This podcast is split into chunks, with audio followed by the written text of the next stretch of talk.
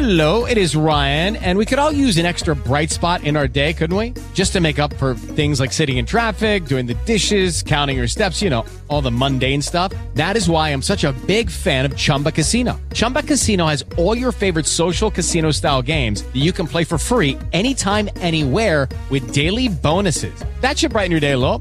Actually, a lot. So sign up now at chumbacasino.com. That's chumbacasino.com. No purchase necessary. VGW Group. Void were prohibited by law. See terms and conditions. 18 plus. With the Lucky Land slots, you can get lucky just about anywhere. This is your captain speaking. Uh, we've got clear runway and the weather's fine, but we're just going to circle up here a while and uh, get lucky. No, no, nothing like that. It's just these cash prizes add up quick. So I suggest you sit back, keep your tray table upright, and start getting lucky.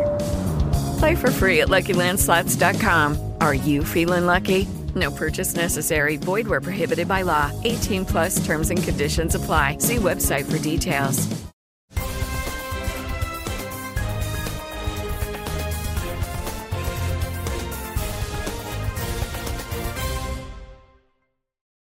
Tra i lavoratori dipendenti e i pensionati sono 35 milioni gli italiani che fino alla vigilia di Natale riceveranno la tredicesima mensilità. Nei portafogli di queste persone finiranno 40,7 miliardi di euro. A festeggiare sarà anche il fisco, che attraverso la ritenuta dell'IRPEF incasserà ben 13,2 miliardi di euro. Pertanto alle imprese, alle società pubbliche e private e all'Inps la gratifica natalizia costerà, al netto dei contributi previdenziali, 53,9 miliardi di euro. A fare i conti è stato l'ufficio studi della CGA. Tra il pagamento delle bollette della luce, del gas e la rata del mutuo, anche quest'anno non saranno molti i soldi che verranno destinati agli acquisti natalizi. Visto l'andamento dei consumi registrato nella prima parte dell'anno, si stima che l'ammontare complessivo della spesa destinata ai regali rimanga pressoché lo stesso del 2022, ovvero tra i 7 e i 7,5 miliardi di euro. Un importo che, rispetto a 15 anni fa, comunque è dimezzato. In primo luogo perché tantissimi italiani, approfittando del Black Friday, anticipano sempre più spesso a novembre l'acquisto dei doni da mettere sotto l'albero. In secondo luogo perché in questi ultimi anni le famiglie hanno diminuito il budget destinato alle spese accessorie e questo ha comportato una conseguente flessione della propensione a fare i regali nel periodo natalizio. I fondi destinati al comparto agroalimentare italiano previsti dal PNRR sono più che raddoppiati in seguito al via libera da parte di Bruxelles alle modifiche da parte del governo. La dotazione finanziaria passa da 3,68 a 6,53 miliardi.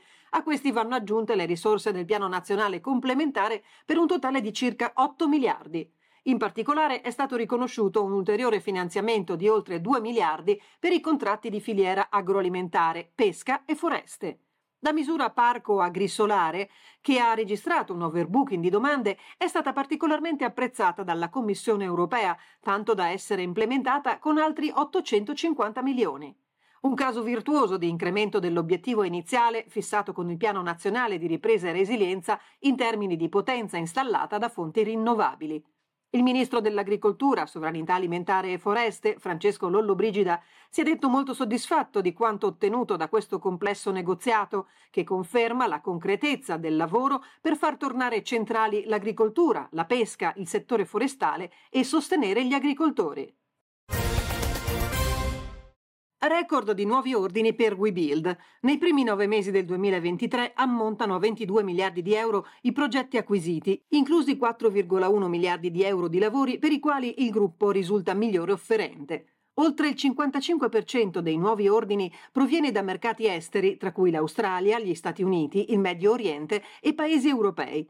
In Italia gli ordini acquisiti ammontano a 9,4 miliardi di euro. I nuovi ordini non includono i lavori relativi alla costruzione del ponte sullo stretto di Messina e delle connesse opere ferroviarie e stradali. Nel corso degli ultimi tre anni WeBuild ha acquisito circa 50 miliardi di euro di nuovi lavori, raddoppiando il volume del portafoglio ordini e migliorandone la qualità attraverso il riposizionamento in geografie a basso rischio, quali Australia, Nord America ed Europa centrale e del Nord.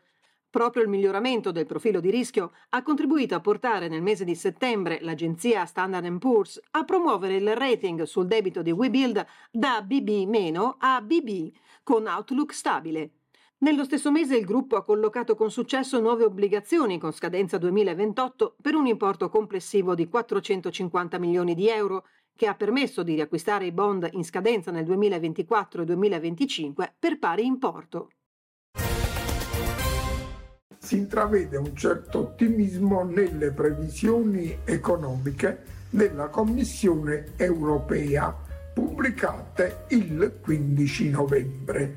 Dopo aver preso atto del rallentamento degli ultimi mesi, l'esecutivo comunitario si aspetta un rimbalzo dell'attività economica nel corso del 2024, tensioni internazionali permettendo. Insieme alla Germania e alla Finlandia, l'Italia è tra i paesi dell'Unione monetaria che rischiano di registrare la ripresa più modesta l'anno prossimo. In vista del 2024 si prevede dunque una modesta ripresa della crescita grazie ad un'ulteriore riduzione dell'inflazione ed alla tenuta del mercato del lavoro.